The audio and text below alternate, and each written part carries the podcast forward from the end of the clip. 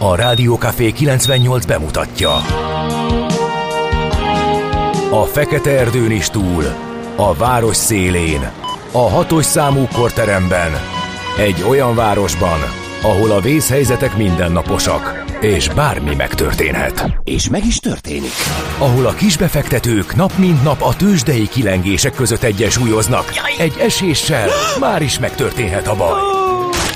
Segítség! Csak négy doktoron múlik a biztos felépülés. Doktor urakat várják a négyes műtőben. Egy fáradt, de mindenre elszánt és profi csapat vigyáz az egészségre minden reggel. És kik ezek a kitartó szamaritánusok? Négy orvos, egy módszer és egy bögre kávé. Ács Gábor, Gede Balázs, Kantor Endre és Mihálovics András. A főorvosi szobából pedig Profit professzor adja a helyes diagnózist. Humor, emberi sorsok, közönséges balesetek és profi megoldások. Néha sürgősségi, néha félig zárt osztály. A Gazdasági Muppet Show minden hétköznap reggel. Te is figyelj! Neked is írjuk a receptet! De miért? Ha nincs pénzed azért, ha megvan, akkor pedig azért. Millás reggeli. Egy kis kanállal minden reggel, és minden rendben lesz. A Millás reggeli főtámogatója a Schiller Flotta Kft. Schiller Flotta is rendtakár. A mobilitási megoldások szakértője a Schiller Autó tagja. Autók szeretettel. Szép jó reggelt kívánunk, kedves hallgatók! Beindítjuk a mai millás reggelit itt a Rádió Café 98.0-án. Július 18-a kedd reggel a 6 óra 32 perc, és itt van Ács Gábor. És itt van Gede Balázs, ismét jó reggel. Megnézzük, hogy kik írtak nekünk korán reggel, hát löpapa már igen. Morgan Freeman kartársak az ülői kifelé szölöpös. Remélem sokáig jó és szép lesz, amúgy mindezek mellett varázsütésre dobozok vannak cépen. Igaz, az egy sávval keskenyebb többet mutat relax, már majdnem kerda van Balázs. Igen, majdnem kerda. Ö, Tegnap elkezdted várni a hétvégét, ez erre lehetett igen, utalás, ugye? igen, abszolút. Illetve nem is úgy, már így benne van a fejembe. Ö, és egész egyszerűen azért a jó érzéssel tölt el, hogy akár mennyi munka meg dolog rakódik még itt a napokban rám, azokat már úgy végzem, hogy már tényleg lőtávolban a Szabi. Nos, most egy hét lesz, vagy két hét lesz ez most? Kettő hét. Kettő? Ja, itt van neked a nagyobb. Igen, itt van a nagyobb, Lyuk. és abból Aha. tizet el is utazok egyben. Rég voltam ilyen hossza, mindig talán az egy hét volt a legtöbb. Na, oké, ez jó hangzik. Úgyhogy így, 0636 980 980 ez az SMS, WhatsApp és Viber számunk, tehát ahova Löpapa is írt nekünk, és ebben a pillanatban jött egy Viber. Ja, korábban Mária Gézó írt egy fél percest, azt mondja, hogy a 69-ről elsőre nem az jut eszembe, vágod, az, hanem hogy milyen szép a prim tényezős felbontása, 69 egyelő 3 szor 23. Hát ezen 6 óra 5 perckor merengeni, az nem semmi. Na, Sose aztán jutott volna eszembe a prim tényezős felbontása. Nem Már tudom, csak mikor annál igen. inkább sem. Hogy annál van ilyen, hogy annál inkább se? Szerintem nincs. annál kevésbé Annál sem. kevésbé esetleg, Igen. esetleg magyarulva lehetett, igen, volna. Hogy sose hallottam még ezt a kifejezést, de amúgy Már jó mit? hangzik. A, A prim- tényezős felbontást. Na, Tényleg. uh-huh. Hát az érdekes. a prim számokat, azt igen, nyilván azt ismerte mindenki, de a prim tényezős felbontás. Hát igen, amikor primet, primre bontasz valahogy. Mint Aztán- Aztán... ez olyan, mint neked az űrszelvény, Az olyan. illetve a gördülő Az űrszelvény, az egy csuda. Igen. Aztán Tibertus írja nekünk, jó reggelt kartársak, a Covid alatt szó volt róla, hogy az eddigi főcímeket felteszitek valahova, kezdve a forintos percekkel, ezek elérhetők már valahol. Biztos, hogy nem, de majd azt is ki kell nyomozni, hogy kitett ilyen ígéreteket, mert hogy főleg a forintos percek, de nekem, hát, nekem biztos, hogy nincsenek meg. Egyet, az elsőt, amióta ilyen önálló létet, életet élünk, ugye akkor volt egy ilyen film főcímes, hát én azt nagyon imádtam, azt a helikopteres, ilyen kis ilyen katasztrófa film, tízerszerű bevezetőnket, promónkat, de én nem tudom, hogy az összes az, az megvan-e bárkinél, és főleg azt nem, hogy kiígérgetett, majd kinyomozzuk. Szerintem az Endre mondta, Az Endre hogy... lehet, mert meg esélyes, hogy nála meg is vannak talán. Igen, az rémlik, hogy nála valamennyi megvan, akkor nála, illetve, igen. hogy volt egy ötlete, hogy hol keressük, de tartok tőle, hogy ideig jutottunk összesen. Igen. Na, köszönjük a frigyeseket! Ó, nekünk is van fricink. A Nestát innen is. Igen. És nagy szeretettel. Meg hát persze minden más frigyest is köszöntünk. Arnók, Justinok, Kámeák, Mirkók, Szemőkék, Zomillák, számos név a naptárban. Ma is. És születésnaposaink közül megemlékezünk Keleti Károly közgazdás statisztikus iparpolitikusról 1833-ban született ezen a napon, és a tisztelektünk az emlékére, mert a Pesti alsó rakparti lezárás miatt most úgy kell kerülnünk, hogy ott jövünk el a Margit körúton, és elsuhanunk a Keleti Károly utca mellett. Ez jutott róla eszembe. Egyébként tényleg érdekes, hogy és mit van, is azt jegyezte meg, hogy kevesebben voltak már, mint az autósok, mint tegnap, de ez valószínűleg erre az útvonalra érvényes, csak tehát kimondottan a, a Szerintem Balaton is. felől érkezők, ez, a, ez, egy, ez egy érdekes jelenség, ezt évek óta tapasztaljuk, ez a nyári hétfő reggel effektus, amikor inkább nem állnak be a vasárnapi dugós hazajövetelbe sokan, hanem kicsit korábban fölkelnek, és úgy indulnak uh-huh. dolgozni, és olyan a 6 hét körül már ez kicsit meglöki a nyárihoz képest a bevezetőnek a forgalmát, és ez érződik. Tegnap is e, érződött, illetve tegnaphoz képest a mai nap látványos, hogy kevesebben voltak, vagy látványosan érezhető volt. Igen, igen. Hogy, hogy még egy képzavarba szaladj Kifejezetten meglepett a Margit körút üressége, tehát én ennyire még sose láttam, mert valamiért mindig délelőtt, ha véletlenül arra keveredek, nem szeretem, mert eléggé tötymörgős, de ha mégis akkor, akkor az délelőtt van, jól be van állva, ahhoz képest most tök üres volt. Egy tök hülyeség, de beragadt nekem egy kép. Valamikor a 90-es években voltak cikkek arról, hogy az egész ország legbüdösebb pontja a Margit körút, ott a legnagyobb a légszennyezettség. Igen, Ilyen, igen, ilyenek, igen. ilyenek jelentek meg, például arra emlékszem, hogy ami valószínűleg egy baromság volt, csak beakadt, és tudat alatt bennem maradt, hogy hogy ott a kutyák megdöglenek, mert hogy Igen. lent, lent, neked is megvan? Igen, és gyerekeket meg- nem szabad kivinni az igen, utcára, mert meg ilyenek. megülepszik ö, térdmagasságig, és és, és valahol tudat alatt beívódott, és kerülöm, ahol, oké, okay, rengetegszer szaladtam bele dugóba akkor is, amikor nem számítottam rá még messze-messze a internetes utazások te- tervezése előtt, amikor ki tudott kerülni, hol volt még akkor Vaze és társai, és ö, igen, nekem is ö, ha nem Hogyha arra írja a tervező, akkor is inkább keresek egy másikat, vagy ennyire beívódott. Itt a hülyeség egyébként, és értelmetlen, de hm. Most még sokat olvasunk egyébként a Margit körül megújulá- megújulásáról, amit lehetne ott tenni. Ott a polgármester is nagyon próbálja visszacsábítani a, az életet, eh, hogy ismét egy érdekes és szép városközponti Igen, biztos, hogy azt meg lehetne ott csinálni, mert van egy tök jó hangulata, és ahhoz képest furcsa, hogy mennyire Igen. nem működnek ott a dolgok.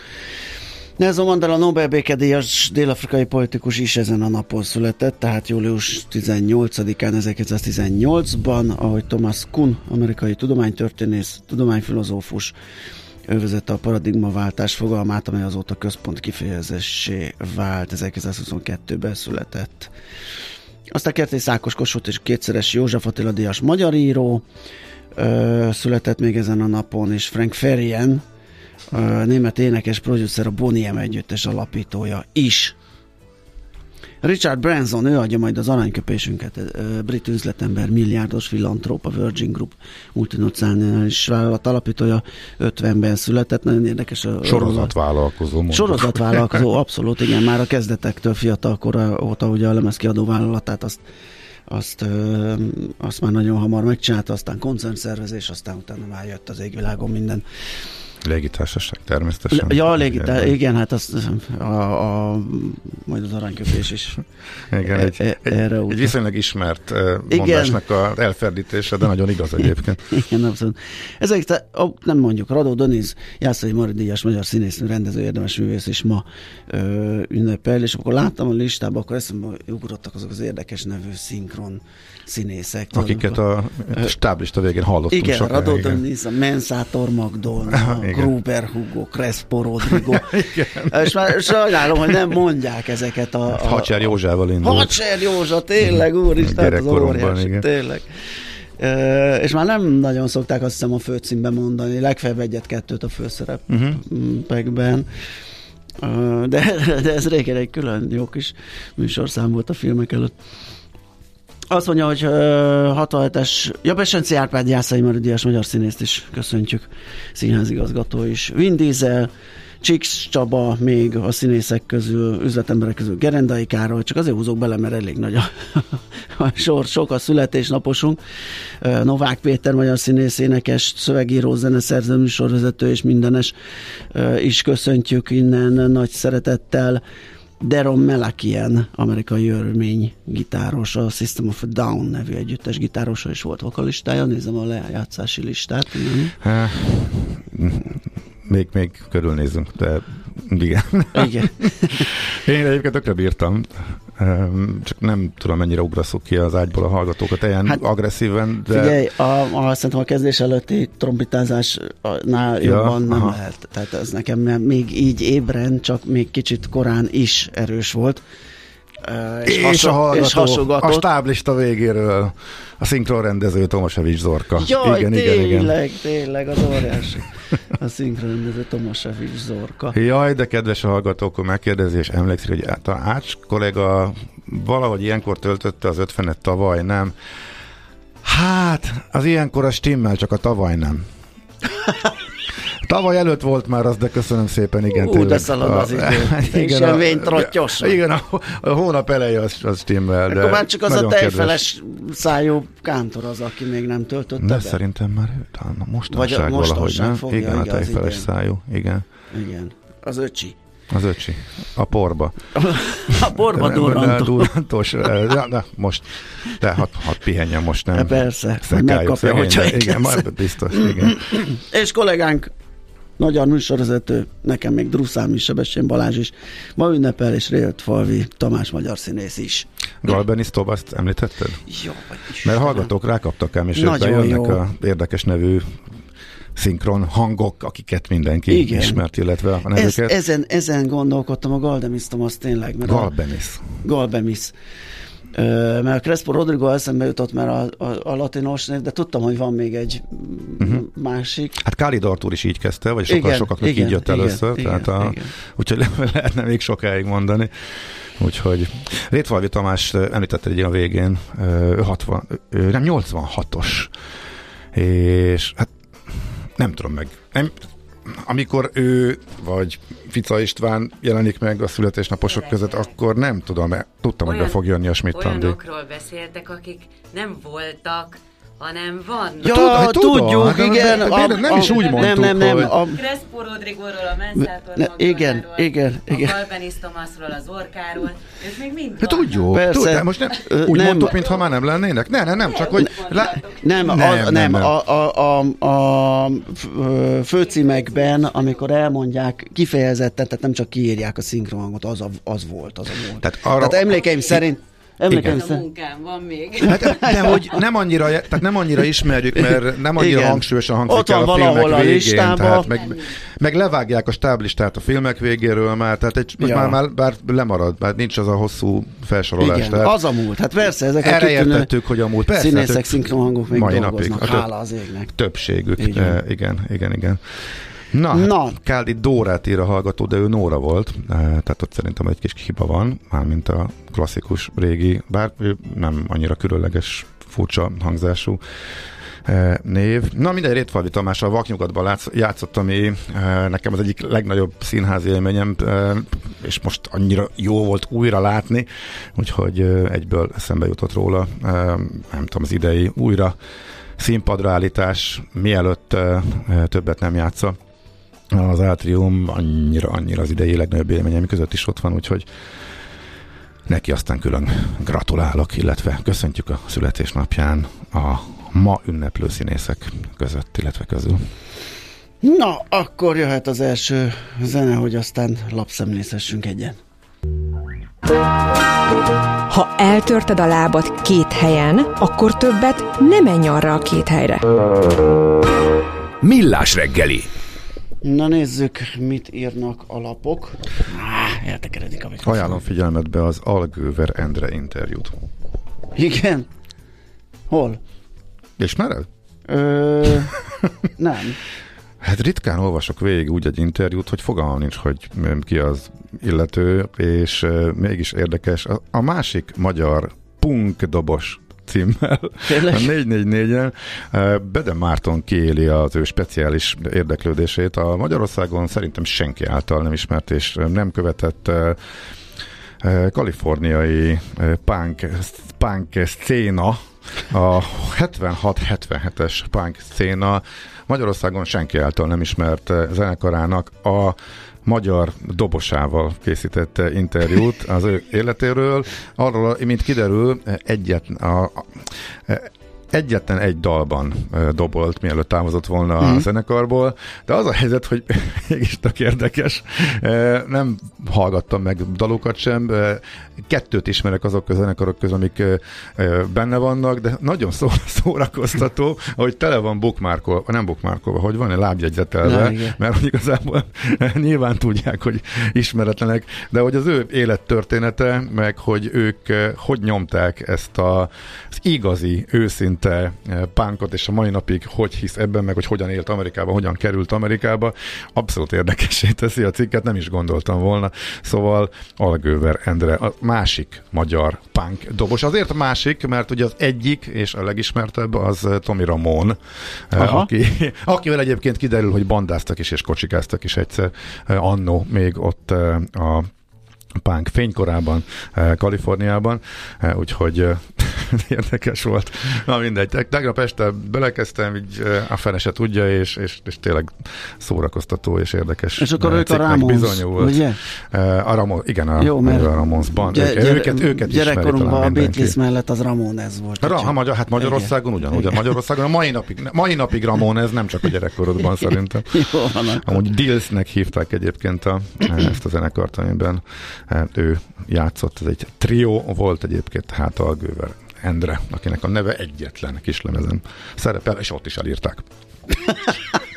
Ez és kiderül a cikkből. Igen. Na, a portfolio.hu-n azt olvassuk, hogy már nem állom a 800 ezer forintos fizetés Magyarországon. Szerintem egy ideje nem az. Mm, mint hogyha már egyre több helyen, ugye kamionsofőröknél látjuk ezt, meg, meg hát egyáltalán nem kavar akkor a port egy szolgáltató központ megnyitása vagy bővítése, mint egy nagy iparvállalati általában. Az igazság azonban az, hogy amíg az alacsony képzettséget igénylő többségében betanított fizikai munkásokat foglalkoztató összeszerelő üzemek az olcsó munkaerőért és rugalmas foglalkoztatási szabályok miatt jönnek Magyarországra a, le, a leértékelődő forint mellett, addig az SSC, BSC, ugye ezek, ezek a bizonyos szolgáltató központok, képzett nyelveket beszélő fehér gallérosokat keresik. A mosoly görbe egyik boldogabb pontján dolgozók fizetése pedig átlagban 850 ezer forint, ami 70%-kal meghaladja az országos átlagot uh, írja a portfolio.hu. A mosoly görbén sziszetem föl, mert azt mondják ezekre, hogy a sokáig nem bírják ott a dolgozók, mert eléggé ilyen uh, monotonitás van benne, hát idegörlő. Mm. Én ismerek olyat, aki ott van nagyon régóta, Tényleg? és teljesen jól érzi. Jó, biztos van, persze, a, csak az átlagra, meg a fluktuációra. Nem tudom, hogy vannak, eh, rossz híre van, de nem tudom, ezek... Ez szerintem tök alkati, hogy mi a... Tehát... Hát csak van erről pontos adat, hogy ez, ez, ez tényleg... Igen. Nyilván nem, nem lehet általánosítani abból, hogy van, aki nem bírta, van, aki meg ott van sokáig. Nem, hogy a van fluktuáció egyértelműen megmutatja, hogy mekkora pörgés Hát csak van erről pontos csere. összehasonlítás. De nekem rémlik valami, hogy még Igen? egy jó pár évvel ezelőtt Aha. beszélgettünk erről, és egyébként én onnan szedtem, tehát nem hasonlítésszerűen, hogy szerintem az elég uncsi lehet, uh-huh. uh, hanem nekem rémlik valami ilyesmi, hogyha ezt esetleg megpróbáljuk majd feleveníteni, hogy mi folyik ezekben egyáltalán, és uh, mennyire pörögnek ott a munkavállalók, mennyire gondolják csak ugródeszkának, és mennyire fáradnak bele mondjuk. Ez egy érdekes dolog lehet. Magyarországon nőtt a legjobban a cégek profitja, miközben a bérek értéktelenedtek. Azt mondja, hogy 9,8%-os nominális béremelés teljesült átlagban. És hol van itt a cég profit növekedés? A 24 az 61 százalékosra írja, hogy a fajlagos profit növekedés Magyarországon az több mint 61 százalékos volt. Aha, értem, oké. Okay. De ma ez egy nagyon érdekes dolog, és ugye párhuzamban állítja, hogy miközben a bérek értéktelenedtek. Kérdés, hogy egy 61%-os profit növekedés, uh-huh. az, me, az a tőkeérték tekintetében hozta-e az elvárt hozamát a vállalatnak? Tehát ugye mostában elterjedt ez a kapzsifláció, vagy nem tudom, hogy Kapsfláció. hívják. Kapsfláció.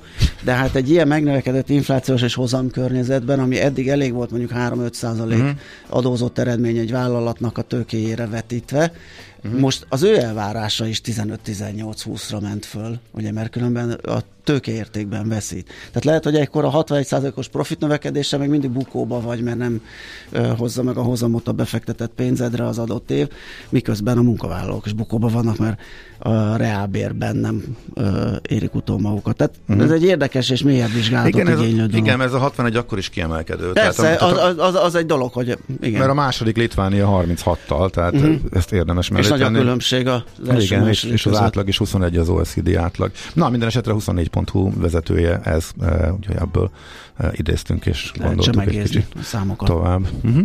Nos, azt mondja, hogy hú, tőzsde Hűha, gyorsan. hűha, látom. Hol zárt? Hol nyit? Mi a sztori? Mit mutat a csárt? Piacok, árfolyamok, forgalom a világ vezető parketjein és Budapesten.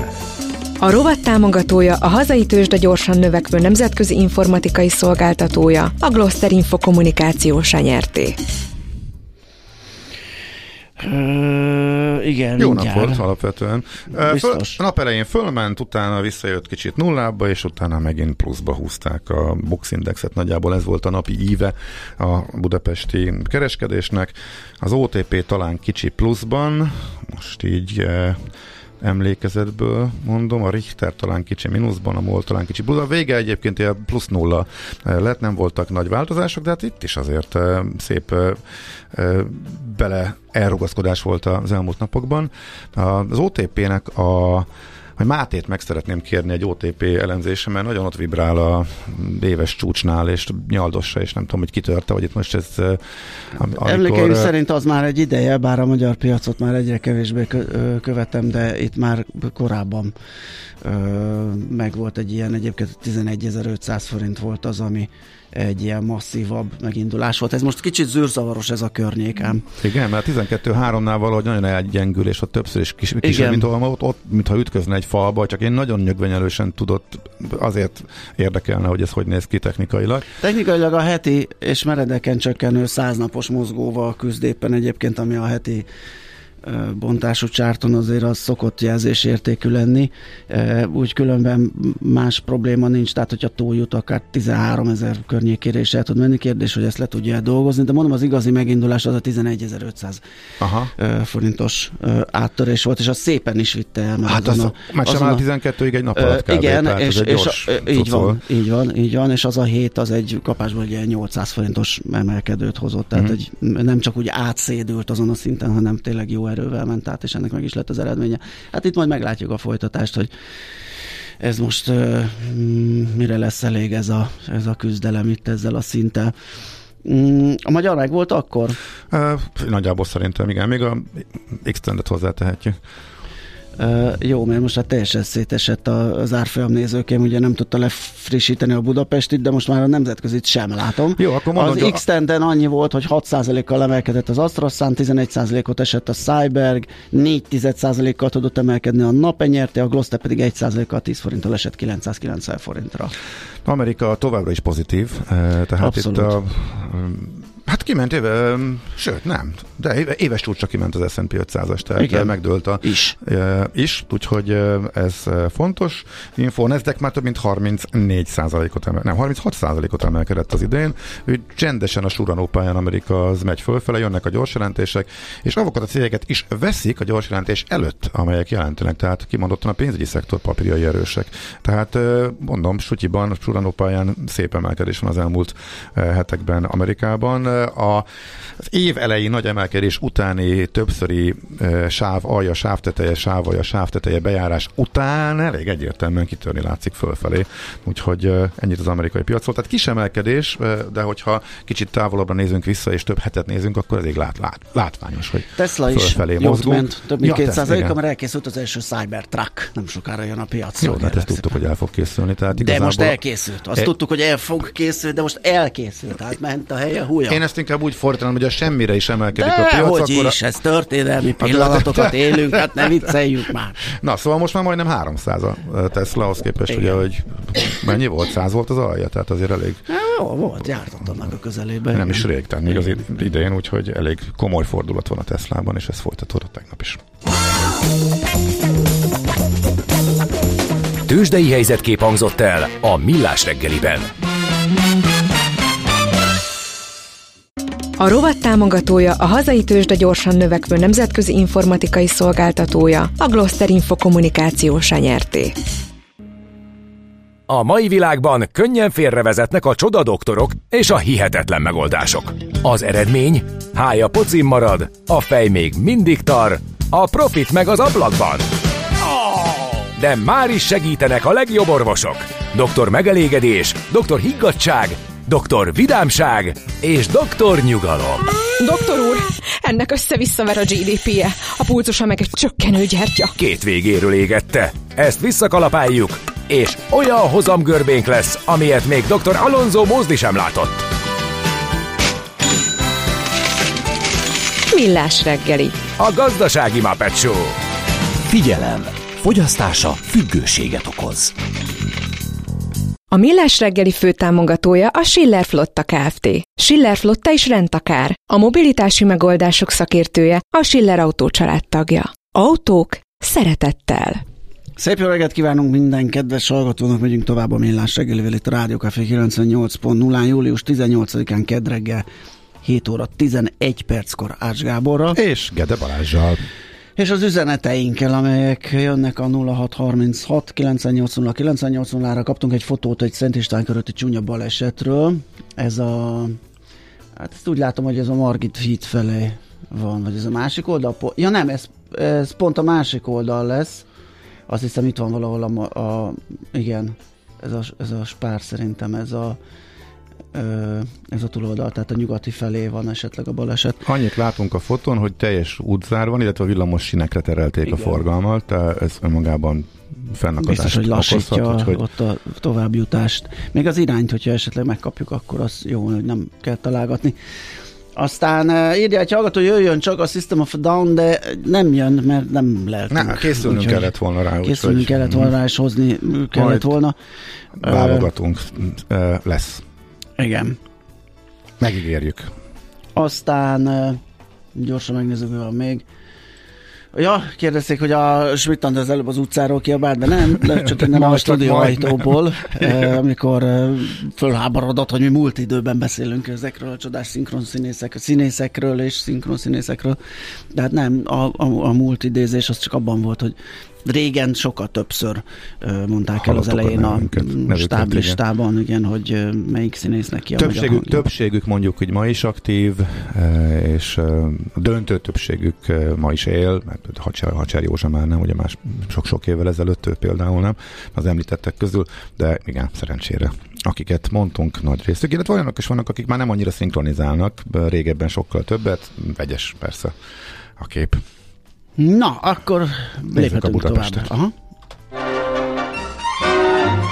Egyre nagyobb buborékban élünk, de milyen szép és színes ez a buborék. Budapest, Budapest, te csodás! Hírek, információk, események, érdekességek a fővárosból és környékéről.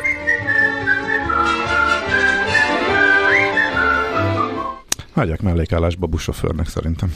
De hogy mész, ezt tervezed már 15 éve. Tudom, hogy ezt mondogatom, Vagy de, 20, vagy de most 50. komoly változások vannak. Itt van például ez a mostani hír, hogy kapásból fél milla, hogyha oda mész. Hogyha találsz egy címit, aki Akkor- ajánl, ajánl téged. Na jó, akkor én nem leszek buszsofőr, de oda megyek. Á, ne, á, ott, kell, ott kell maradni fél évig. Ja. Tehát az, á, ne, ne, azért meg vannak a szabályok. A napi.hu ír erről a toborzó kampányról. Nagyon nagy hiány van. Augusztus 31-ig jelentkező Ja, nem jó, mert csak a már kik, ha valaki most akarja megszerezni. Ugye most van a D kategóriás jogosítvány megszerzésének a könnyítése. Ugye Igen. erről beszámoltunk, át lehet ugrani a C-t, és akkor lehet menni egyenesen a buszsofőr jogsira. Most a BKV úgy akciózik, hogy félmilliót kap, aki belép és ott marad, és aki ajánlja jelenlegi kollega akinek az ajánlására is bezsebelheti az 500 ezer forintot. Úgyhogy ez azért jól jelzi, hogy mekkora a hiány, de azt mondják, hogy semmi gond, hogyha ez nem jön össze, majd akkor importálunk buszsofőröket, például Indiából. Hm, érdekes. Abszolút. Na, vízzel mindig baj van nyáron, főleg mostanában. Azt mondhatni, hogy szokásos, mert minden nyáron vannak 38, 37-38 fokos uh, időszakok, ahol, amikor korlátozni kell a Budapest környéki agglomerációban a vízhasználatot. Uh, ez történik uh, most is. Sorra jönnek a bejelentések, az Index hozott egy összegzést erről, hogy igazából hol Solymár volt ugye, ami sokat volt a hírekben az elmúlt eh, években, most viszont Diós, Tárnok, Törökbálint, Sóskút, eh, Pusztazámor, eh, Érd, az agglomeráció legnagyobb települése azok, ahol bejelentettek korlátozásokat. Ez leginkább arról szól, hogy a reggeli csúcsban, illetve az esti csúcsban tilos locsolni és medencét föltölteni, hogy maradjon elég ivás céljára, tehát az ivóvíz használatnak a korlátozása. Igen, de az is kiderül, hogy nem csak a nagy, magas nyári hőmérséklet okozza ezt a problémát, hanem az is, hogy a rezsicsökkentés ö, olyan Há, igen. szinten ö, a rezsicsökkentés és a legutóbbi idők energia robbanásszerű emelkedése együtt. Ugye egy liter palackos ásványvíz áráért kénytelen a vízművek ezer liter ivóvizet szolgáltatni, amiben nyilván nem férnek bele fejlesztések, a karbantartás is csak éppen, hogy aztán ö, csodálkozunk, hogy nincsen nyomás, nem jön a víz, kevés van, elapad. Hát nézd, ezt ö, megmondták a szakértők akkor, amikor a, elindult, ezt majdnem tíz évvel ezelőtt óta tudjuk, csak azért az emberek fejében azért nem áll össze, tehát ezt mondjuk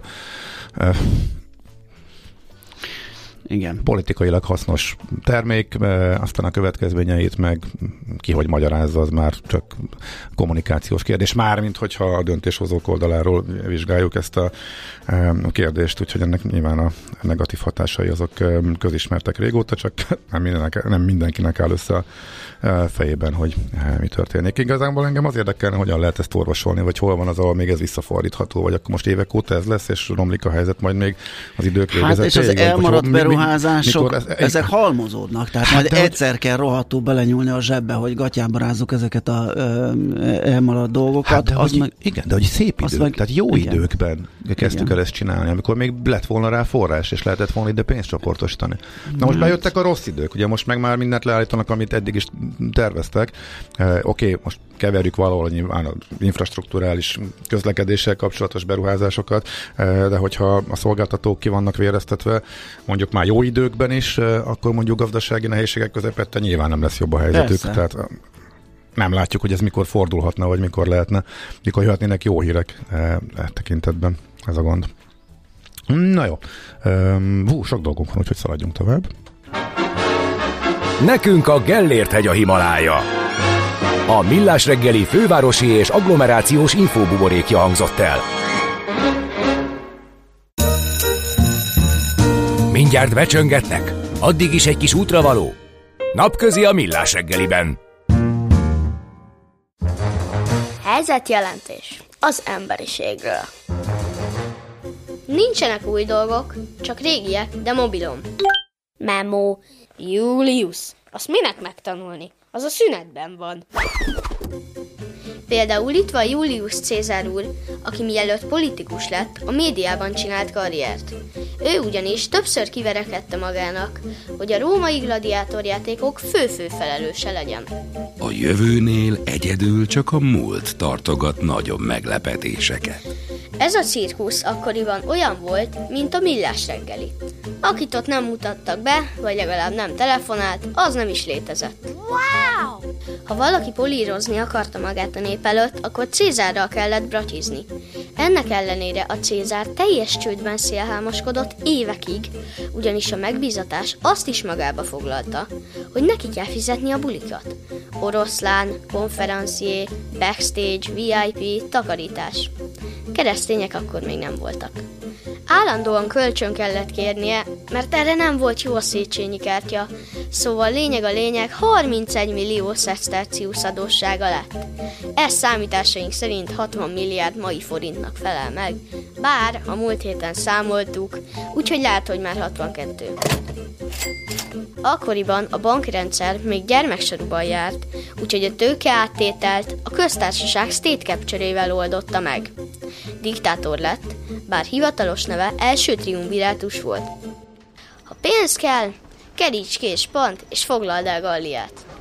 Hát, érdekes. Hmm. De azt jól tudom, hogy a vajas felére esik. De ha 5 másodpercen belül fölveszem, akkor a bacillusok ugye... Hát... Panni néni? Nem. Amikor először háromszor megnéztem a Mandalorient, tudtam, hogy ez az igaz út. Attól a naptól fogva a kisbenővel úgy mentünk a bölcsibe, mint Mandó és Grogu. Minden nap más útvonalon mentünk, sőt, mindig máshova parkoltam, hogy a dzsavák ne kapják szét a hajót. Aztán egyszer egy dugóban egy másik autóból meghallgattam a napközit. Másnap újra meghallgattam, és már tudtam, hogy ez az igaz út. Akkor levettem a sisakomat, és azóta a kisbenőnek sem kell a kerti grillben aludnia. Anyu, lenyeltem egy polkot. Kemping Rádió. Jó tüzet. Minden délután 15-15-kor. Vagy ahogy az ördögírói mondaná. 50-50. Rádiókafé 98. A menőség soha nem megy ki a divatból. Semmi sem rombolja annyira az ember testét, mint a tartóstétlenség. A magabiztos betegnek több az esélye a műtőben, és a magabiztos sebésznek is. Millás reggeli.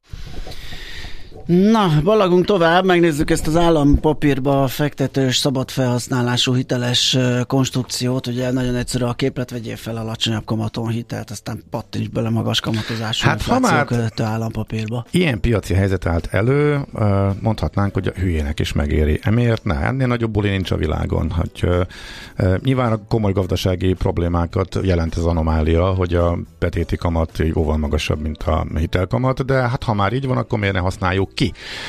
Beszéltünk már erről, most Nagy László Lándor kollégánk is írt egy cikket az Indexre, de ő meglehetősen pessimista vagy szkeptikus e tekintetben, úgyhogy beszélgetünk erről kicsit, hogy miért és miért ne, illetve miért más ez a konstrukció, kinek való, kinek nem, mik a buktatók. Szóval Nagy László Nándor, Nándor pénzügyi újságíró itt van a vonalban. Jó reggel, szia!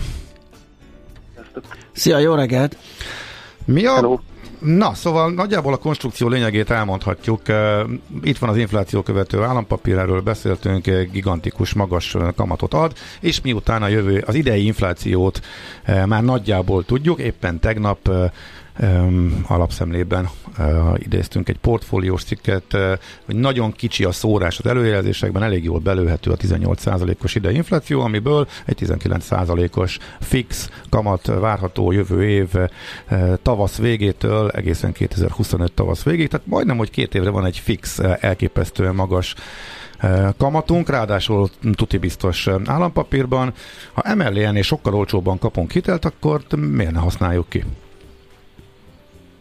Önmagában a lehetőség adott, és valószínűleg az látszik a statisztikákon, hogy élnek is vele, hiszen a szabad felhasználású jelzálók hitel az tíz éves csúcsra jutott, hogy mennyit folyosítottak a pénzintézetek. Uh-huh. Idén májusban ez az összeg már meghaladta 14 milliárd forintot. A korábbi hónapokban örültünk, hogyha 5-6 milliárd forint ment ki ebbe a történetbe. Tehát akkor, várj, bo- bocsánat, tehát akkor havi szinten több milliárd forint megy ebbe emiatt. Tehát valószínűleg a növekedésnek a döntő része az akkor emiatt a játék vagy arbitrázs lehetőség miatt van, ugye?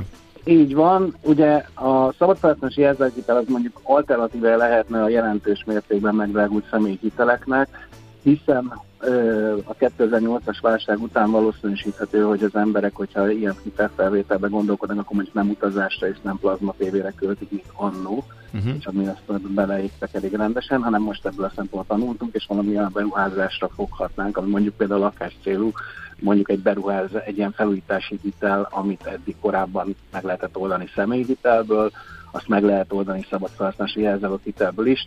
Itt 9-10%-os kamat különbözet adódik. Értelemszerűen azt gondolhatnánk, hogy ez lenne az egyik hajtóerője a szabadfelhasználási jelzálóghitelnek. Azonban, ha megnézzük azt, hogy az átlagos hitelösszeg a szabadfelhasználási jelzálóghitelben most már a 22 millió forintot közelíti, miközben egy átlagos lakás hitelösszege nem éri el a 11 millió forintot, akkor azért látható, hogy ez nem az a kategória, amit a személyi hitelben uh-huh. érdemes felvenni, tehát azért egy 20 milliós beruházás az már az egy elég komoly lenne. Uh-huh. Valószínűleg itt inkább arról van szó valóban, hogy a szabadfelhasználási jelzálók hitelt felvevők azok bizony ezt az arbitrást használják ki. Uh-huh. És uh, hol itt a kockázat, vagy uh, mi a probléma ezzel, mert olyan uh, szkeptikus hangulatú a cikked? Gondom az mindig az, hogy nem az a, a, az a befektető, aki, akinek ez problémát jelent, aki föl tudja mérni ennek a konstrukciónak a lehetőségeit és, és kockázatait. Nem attól félek, hogy előbb-utóbb elindul majd egy ilyen ö, olcsón kereshetsz pénzt című történet, és olyan, olyan ügyfeleket is el fog érni ez, akiknek ez lehet, hogy nem ö, lesz megfelelő egyrészt nagyon oda kell majd figyelni 2025-ben, 26-ban, hogy időben szálljunk ki az állampapírból, és hogy akkor egyébként ezeknek a családoknak valóban lesz-e módjuk arra, hogy azt a pénzt, amit az állampapírból felszabadítanak, azt valóban befordítassák a hiteltörlesztésbe, mert reményeink szerint akkoriban ilyen 5-6 százalékos szintre fog visszaesni majd ezeknek az állampapíroknak a hozama, amelyek mellé a most 9-10%-on fölvehető szabad felhasználási jelzálók hitel ugye nettó veszteséget okoz majd. Ez egyik dolog, hogy valóban... Tehát akkor tömegesen gondolom, zárják majd ezeket az összetett pozíciókat, úgymond a, mondjuk így, hogy befektetők, vagy spekulások. Így van. A nagy kérdés az az, hogy azok a befektetők, akik egyébként e, erre hajlamosak lehetnek, azok például állampapírt hajlandóak-e továbbiakban is venni, valószínűleg ők már eddig is bezsákoltak rendesen állampapírból, és nem feltétlenül vagyok benne biztos, hogy ők tovább akarnák növelni ezeket az állományokat, még így se, hogy egy kellemes kis arbitrás lehetőségük van rá. Figyelj, egyébként ez milyen, a... milyen hitel kell? Ugye hány éves hosszú hitelt vesznek föl az emberek, vagy miért lehet kapni? A hitelnek a előtörlesztését Az egy fontos, az egy külön költségtétel, vagy, vagy a végtörlesztését, hogyha hirtelen... Ezt akartam mondani még, hogy igen, tehát hogy azt kell látni, hogy ezek a hitelek, a szabadfelhasználási jelzálók hitelek is általában 10-15 éves futamidőre köttetnek, pontosan azért, mert viszonylag nagyobb összegekről beszélünk, és a törlesztőzésnek normálisnak kell lennie, be kell férnie például a hitelszék szabályaiba mm. egy banknak. Ez egyik része a dolognak, és akkor lehet számolni a futamidő lezárásra ölti végtörlesztési díjjal, ami 1-2 százalék a bankonként, döntően egyébként meg lehet úszni 1 százalékból. De a másik ilyen költségtétel, amivel érdemes számolni, hogy a pénzintézetek általában ezeket a hiteleket mindenféle kedvezménnyel, közjegyzői visszatérítéssel, hitelbíráti díjelengedéssel próbálják kedvezőbbé tenni, most meg pláne, amikor kevesen akarnak fölvenni hitelt, de ezt látni kell, hogy a pénzintézetek szabályzataiban egyébként ezeket a most mondjuk több százezer forintra jut, rúgó tételeket visszakérik abban az esetben, hogyha a hitel lezárása a futamidő elején történik, tehát két-három év után e, még bőven visszakérik azokat a kezdeti kedvezményeket, amiket odaadnak, e, és akkor ezzel is számolni kell majd, amikor Aha. azt kezdjük el kiszámolni, hogy a e, állampapír hozamból levő nyereségünk az mennyivel jobb. Uh-huh, tehát aki ilyenben gondolkodik, akkor a hiteleket eh, nagyon meg... Az állampapír rész az elég triviális, azt látjuk, ott van, a, tudjuk nagyjából a kamatot, de a hitellen azért sok a buktató. Ugye fontos összehasonlítani az ilyen apróbetűs dolgokat is a költségekben, leginkább a Hát az, az állampapír rész sem teljesen a... triviális. Uh-huh hogy Laci is írta, ugye ott még borulhat esetleg a visszavásárlási. Hát olyan értelemben, hogy a kamat egyértelmű, ja, a visszaváltásnál ott van egy kis bizonytalanság megkockálvat, persze akkor hozzuk azt is ide. Igen.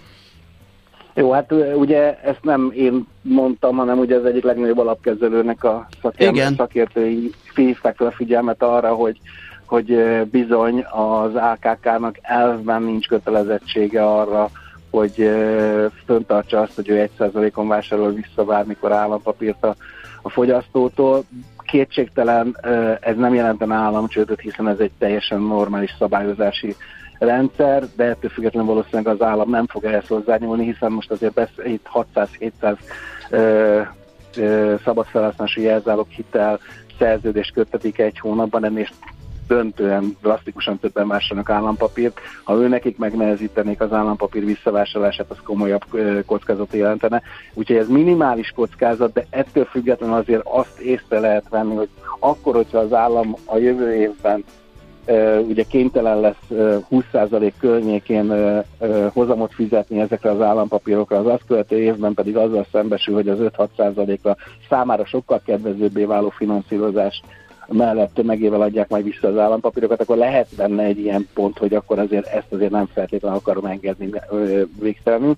És a másik fel, amit szintén érdemes ebbe a dologba belekavarni, az az, hogy az állampapírokat, meg ezeket a konstrukciókat az ügyfelek döntő része még mindig nem közvetlenül az államkincstártól veszi, hanem a pénzintézetektől.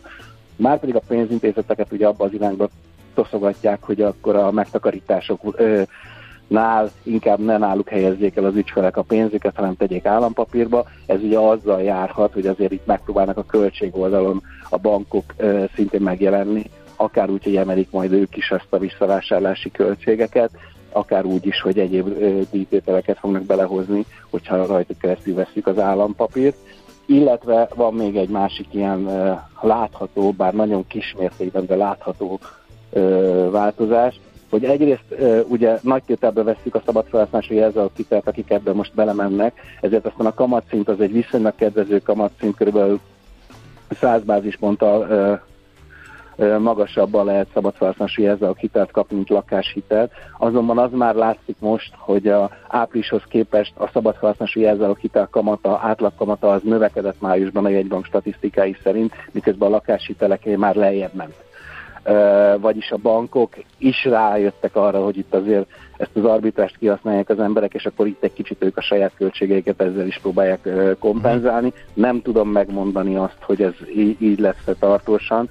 Valószínűsíthetően azért ez nem olyan nagy dolog, tehát itt pár bázispontról van szó, de azért ez is egy figyelmeztető jel, hogy a bankok itt is keresni szeretnének majd, ha már egyszer erre van igény, zárójelben nem minden bank engedi ezt az ügyfeleinek. Tehát ők vannak olyan bankok, akik kifejezetten távol tartják magukat a szabad felhasználási uh-huh. Tegyük föl, hogy ezektől a kockázatokkal tisztában vagyunk, matekoztunk, és azt mondjuk, hogy ez nekünk vállalható, még néhány százalékot leírtunk, de még akkor is van egy jó 7-8 százalék tiszta nyereség a dolgon, akkor okés, vagy, vagy akkor is azt mondod, hogy ez, ez így necces, mert mert, mert nem tudom, mert hogy ha tömegek mennek bele, akkor bármi történhet. Az a baj, Gábor, hogy elég öregek vagyunk már, és azért láttunk már néhány ilyen tuti biztos megoldást, amit így kínáltak fel a világba, és, és azok, azok, azok azért nem úgy jöttek össze. De nézd, ezt nem, kínál, nem kínálja, de figyelj, ezt nem, nagyon nem kínálja senki, Max, a figyelmet fölhívják rá, ezt magadnak raksz össze két ellentétes irányú konstrukció, ez nem olyan, mint a, hogy mit tudom én, a devizahitel, amit az egész magyar bankszektor tolta rád, és beborult, nem a, ott voltak várakozások, hogy hogyan alakulnak a folyamatok, dolog, totál nem az történt, és beborult, nem, senki nem arra számított, vagy amikor egy-egy cég tolja egy termékét, itt két teljesen független terméket raksz össze azért, hogy kihasználd a kettő közötti kamatkülönbséget. E, igen, de azért maradunk ebbe a két független termék. Zárójelben, hogy a devizait még 5-6 évvel, hogy a forintosítás óta ennek már nincs értem, de akkor a mhm. forintosítás környékén végeztem számításokat, és az, az jött ki egyébként, hogy a devizahitellel, az árfolyam megugrással is döntő többségében egyébként az ügyfelek jobban jártak, mint hogyha akkor forint hitelt vettek volna föl. Aha. De ez zárójel bezárva. Uh-huh. Uh, viszont a, ott voltak olyan konstrukciók, amelyek pontosan ugyanilyen módon két termék összerakásából állítottak össze, emlékezzünk meg a Shanghai Express uh-huh, fantasztikus uh-huh. befektetési életbiztosítással kombinált uh, hitellel, amikor azt mondták, hogy az ázsiai gazdaságban érdemes befektetni, hiszen rakétamódjára növekszik, és ez majd sikeresen majd segít nekünk a hitelnek a törlesztésében. A probléma ugye nem az volt, hogy az ázsiai gazdaság valóban működött, csak nem tudott olyan mértékben emelkedni az ázsiai gazdaság a 2008-as válságot követően sem, hogy a ö, teljes Hát, hogy a tőzsdét magával ráncsa, ugye, és ugye igen. a Mhm. Shanghai Expressben az volt a probléma, hogy nem volt tőketartozása a futamidő közben, és így a teljes tőkénk átértékelődött, annak köszönhető, hogy a forint elmehetett a fenébe Mhm. a 2008-as válság után. Én ezt értem, de itt egy fix, áll, fix hozamú biztonságos állampapír van, nem pedig egy várakozás, hogy mennek majd fölfele a tőzsdé. E, igen, de ezért mondom azt, hogy ott is viszonylag sok mindent lehetett hallani, eurokonvergencia, stb. stb., amiket akkoriban nem volt olyan Nobel-díjas közgazdászakében, nem gondolkodott, nem volna észszerűen. Igen. Ezt egy király Júli szokta mondogatni. Tehát, hogy alapvetően vannak olyan dolgok, amikre a piac valóban nincs fölkészülve, és hát magunk szólva, ha az elmúlt másfél évre visszatekintünk, tehát amikor ott, ott lehetett hallani, hogy 8%-os infláció van, na hát akkor ez itt már a teteje ennek az egész dolognak, innen már nem nagyon lehet tovább menni. És lett Akkor rá 25, két hónapra hirtelen lett igen. 14 százalék, aztán 25. Szóval e, azt gondolom, hogy az ilyen nagyon magabiztosú kijelentéseket ebben a volatilis világban én nem merném megtenni. Akinek van ö, megfelelő rálátása és megfelelően kockáztatható pénze, annak ez természetesen adott és lehetőségként mindenképpen működik, de mindenképp érdemes előtte Oké. leülni és végig számolni az egészet a kockás papíron, Mhm. hogy milyen kockázatok vannak. Okés. Tökéletes zárszó. Nagyon szépen köszönjük. Köszi szépen. Ezt javasoljuk mindenkinek. Neked jó munkát. Szép szépen. napot. Szia, szia. Nagy László Nándor pénzügyi újságíróval beszélgettünk. Az egészség a teljes testi, lelki és szociális jólét állapota, nem csak a betegség hiánya. Az egészség közös ügyünk. Tájékozódjunk együtt az ellátás, diagnosztika, költségek, eszközök, finanszírozás és biztosítás aktualitásairól. Pulzus. A Millás reggeli általános egészségügyi rovata. Kicsit egészségügyi trendeket fek, feszegetünk, mert hogy elég komoly hatások érik a, az egészségügyet mostanában. Ugye volt itt Covid, energiaválság, plusz még a felgyorsult digitalizáció, és mindenek mellé még egy jó kis növekvő munkaerőigény is társul. Hát, hogy hogy tud ezzel megküzdeni, az Babai Lászlóval nézzük át. A Prima Medica Egészségközpontok alapító igazgatójával. Jó reggelt kívánunk! Jó reggelt kívánok! Ugye az egy jól érzékelhető, meg beszélünk is róla sokat ezekről a folyamatokról, hogy az államiból nagyon sokan átmennek magánba, részben vagy egészben, lehet, hogy csak egy diagnózis, egy képalkotás erejéig, de az látható, hogy a magánegészségügy szépen gyarapodik. Ugyanakkor azt is lehet hallani, hogy ami korábban viszonylag egy- egyszerűen működött, hogy az ember elment, nem akarta megvárni a, a, az állami egészségügyben a hosszú sorokat, meg várólistákat, fogta magát, bevágódott egy magánrendelőbe, és ott elintézte a dolgait, viszont most már ott is elég komoly várakozások vannak. Hogy bírja munkaerővel a magánegészségügy ezeket a változásokat? Jó magam, lassan már 20 éve vagyok a, a magánegészségügyi piacon, és működtetünk rendelőket, úgyhogy az elmúlt 20 évre eléggé Aha. szép folyamatos rálátásom van, és valóban igaz, amit az előbb említett, hogy az utóbbi években a folyamatos, szép lassú fejlődés az eléggé jelentős turbulenciákat kapott a Covid-dal, illetve hát főleg a Covid-dal az ahhoz kapcsolódó szolgálati jogviszony törvény bevezetésével, valamint utána az energiaválsággal. Ebben egyrészt volt egy jelentős kiáramlás az állami egészségügy irányából a magánegészségügy felé, ami meggyorsult a szakemberek részéről is, meg a páciensek részéről is, hiszen a Covid-nál jelentős lezárások voltak, jelentős megszorítások voltak az államiba, amit a magánba igyekeztek a páciensek megtalálni. Most ez a hatalmas, hát robbanásnak is mondható, de az előző két évtizedhez képest jelentősen nagyobb gyors, sebességű fejlődés elhozta azt a a jelenlegi állapotot, hogy, hogy már nálunk a magánegészségügyben is több beteg van, és több kapacitás ingatlanilag, mint amennyi humán erőforrás rendelkezésre állna. Érdekesen mozognak a, az orvosok is, az asszisztensek is, az állami és a magán között. Régen nagyon egyértelmű irány volt, hogy a, a jobb munkakörülmények, a a jobban betegre odafigyelhetőség, a jobb fizetés hozta az orvosokat, asszisztenseket. Most már azt lehet mondani, hogy gyakorlatilag aki a magánba szeretett volna dolgozni, az már mindenki dolgozik. 5-10 évvel ezelőtt még bőven találtunk olyan egészségügyi szakembereket, akik sehol nem dolgoztak, ma már az van, hogy két-három-négy magánhelyen is dolgoznak, és ilyen munkaerőpiacon kell nekünk jelen lennünk. Hogy lehet áthidalni ezeket a problémákat, mert azt látom, hogy a trend az nem állt meg. Tehát ez inkább erősödik, ugye az állami egészségügyről nem lehet azt mondani, hogy uh, robbanásszerű fejlesztések és hatékonyságjavulások jellemeznék, tehát azt gondolom, hogy aki megteheti, és uh, ahol van fizetőképesség, ott elég sokan továbbra is a magánba fognak kikötni, amikor valamilyen szolgáltatást igénybe szeretnének venni, tehát ez a trend fennmarad, viszont hogyha beállt gyakorlatilag humán erőforrás fronton a vagy beálltak a lehetőségek, akkor ez egy óriási feszültséget fog létrehozni. Én itt mindig szerettek egy-két lépéssel hátra nézni, Aha. és nem csak a magán és az állami közötti eltérés, illetve viszonyt tekinteni, hanem maga az egész egészségügyi ellátó, ellátás, szolgáltatási rendszer.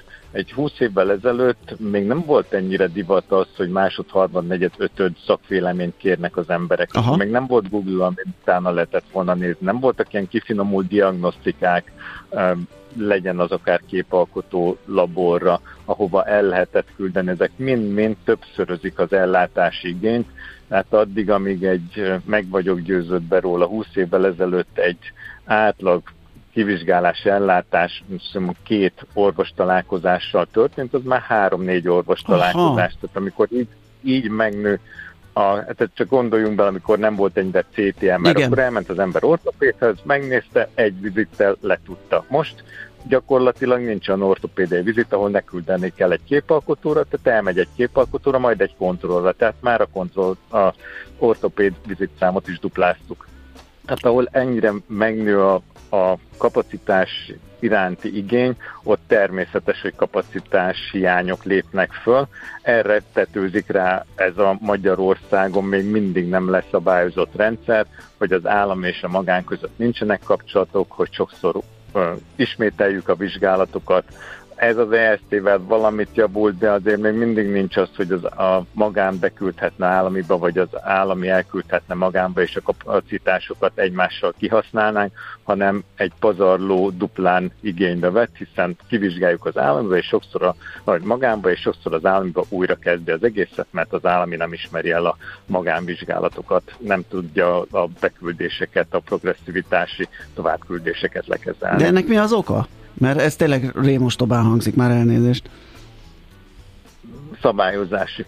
Aha. Pénzügyi, finanszírozási, szabályozási, hol lehet megfogni az állami kereteket, uh-huh. gondolom én, de őszintén én az államiban nem láttunk bele, és ezt többes uh-huh. számba is tudom mondani, tehát mi a magánban eléggé vagyunk a nagyvilágba, és az államival próbáljuk, hogy hogyan lehet együttműködni, de még mindig nem találtuk meg azt az asztalt, ahol lehet ülni, és össze lehet olvasni a, a saját Igen. érdekeket és a közösbeteg érdekek irányába beállítani őket. Megpendítettük ezt a digitalizációs vonalat, egy kicsit még bővebben beszéljünk róla, mert nagyon sokan, ugye, amikor munkaerőhiányról beszélünk, vagy feszes munkaerőpiacról, ezt egy ilyen gyógyírként, ilyen, ilyen szépségtapaszként emlegetik, hogy hát bár lassabb a bevezetése, mert lényegesen egyszerűbb valakit felvenni és rögtön munkába állítani, de kiválthat uh, munkaerőt éppenséggel, ugye a hatékonyabb működése, meg a, a sok repetitív folyamatot rá lehet lőcsölni, a mesterséges intelligencia, meg még öntanuló is, úgyhogy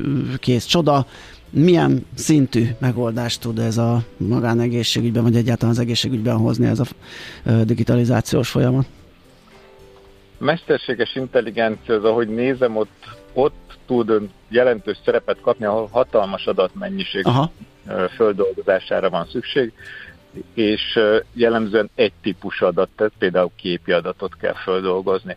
És akkor a képalkotóknál ez már nagyon szépen bejött, hogy megtanítani a mesterséges intelligenciával sok tízezer képet, és ott, hogy melyik képen mit kell észrevenni, és az nem fárad el, tehát az reggel hétkor is pont ugyanúgy dolgozik, mint este hétkor, nincsen műszak vége, az ott nagyon-nagyon szuperul működik, és segíti, gyorsítja éppen az előbb említett éreztem is, hogy a képalkotók az utóbbi 20 évben nagyon megnőtt az igény irántuk, azoknak a, a földolgozását.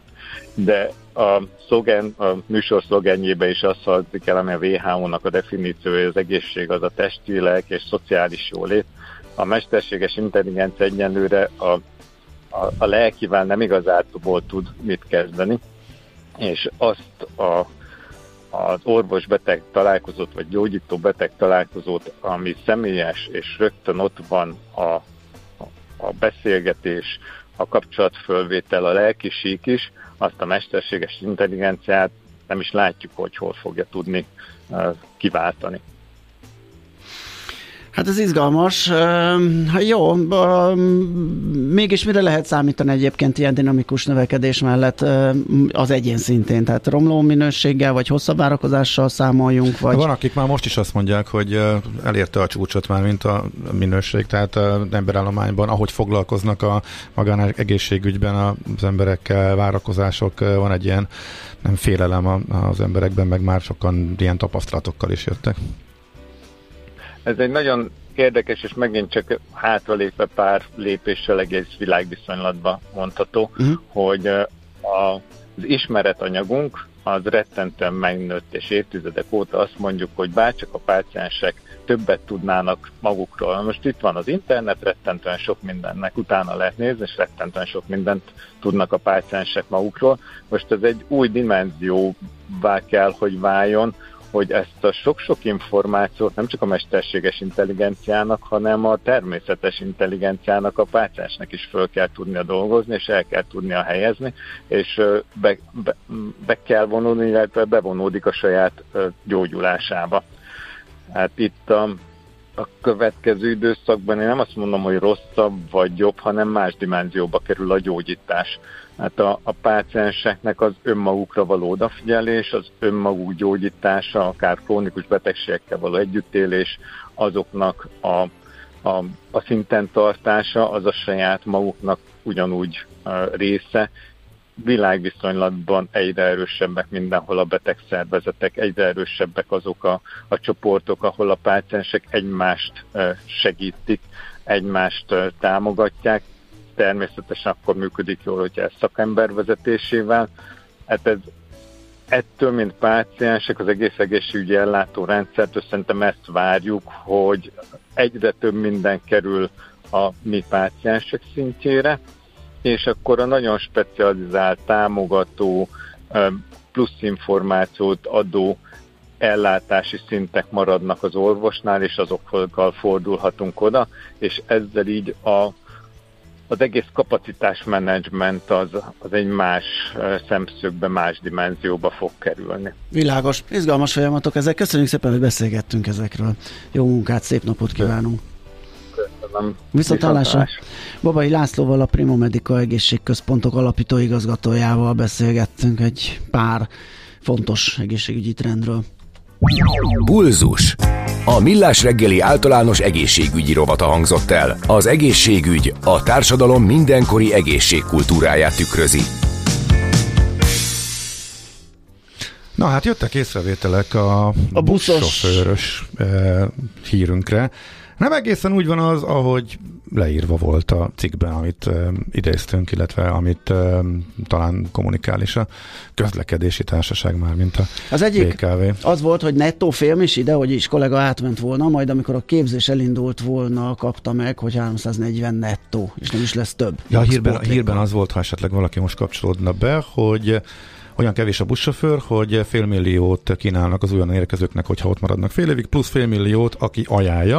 A cégen belüli ajánlási rendszerek azok sok helyen is régóta működnek, hogy ennek mintájára, vagy ezt ennek megfelelően hasonló kép a BKV-nál is kialakítják ezt, és akkor fél millió járna azoknak is, akik sikeresen, illetve sikeresen beilleszkedő új buszsofőrt hoznak. Viszont nem feltétlenül így van.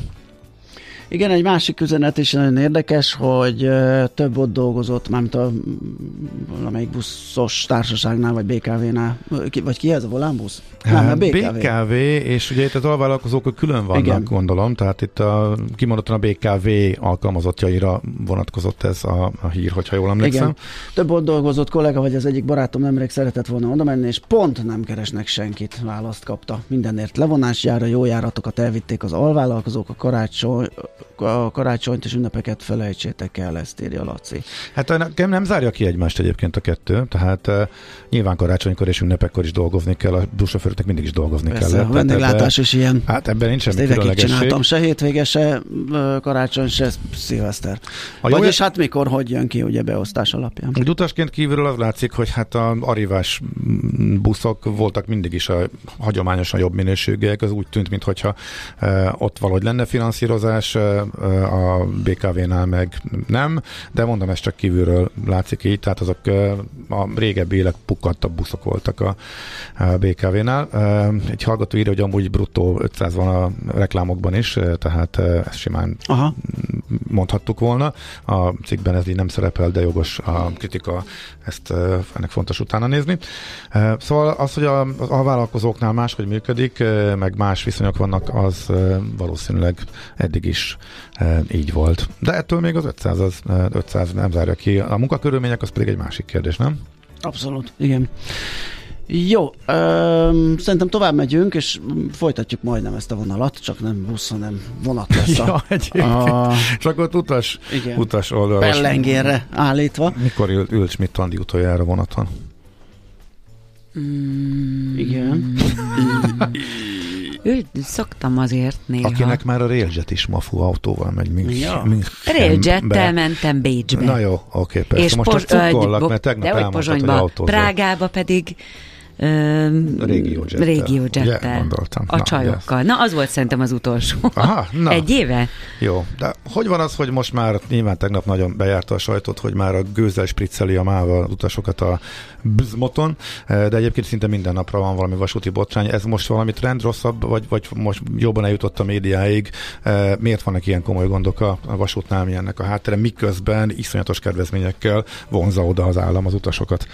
Erről fogunk beszélni. Képzel, eszembe jutott, bocsánat, mindjárt megyünk, csak egy sztori Olaszországban egyszer beragadtunk, volt ilyen villamos probléma, és nem, mm-hmm. nem behúzott ablakok, leállt a légkon, de minden is érezted, ahogy kezdünk megfőni, és egy rutinos pacák, aki azon a vonalon járt, elővett szépen egy ilyen kilincset, tudod, amivel a, a, a, a stimmel abba a foglalatba, és az a mechanikusan lenyitotta az ablakot. Ő már készült erre, tehát nem bízta a véletlenre, hogy Nekem is volt. Így járjon. Diákkoromban szereztem egy, egy vas, olyan, vasutas kulcsot. Egy olyan meg egy ablaktörő kalapács azért nem árt ezeken a Ilyen ablaknyitós, fülkenyitós vasutas kulcsom nekem is volt Aha. diákkoromban. Na, hát ez egy, ez egy jó ötlet. Nem mondom el, honnan szereztem. Mm, sejtjük, hogy nem Ez a lehet, hogy ne, lehet, hogy nem évült el, úgyhogy itt most befejezném Hú, nekem egyszer egy barátom nagyon kikapott a buszon. Szakasz kulcs! Mert úgy gondolta, hogy leszedi ezt a, a, a, a kalapácsot, az ablak törő kalapácsot, és megállt a busz. és, és ilyenkor automatikusan megáll. Ő gondolta, hogy ezt elrakja magának. És nagyon-nagyon lecseszte a le, És így bukott le. Ah, teljes joggal. Na, Na hírek jönnek, utána jövünk vissza a szakaszkulcsa.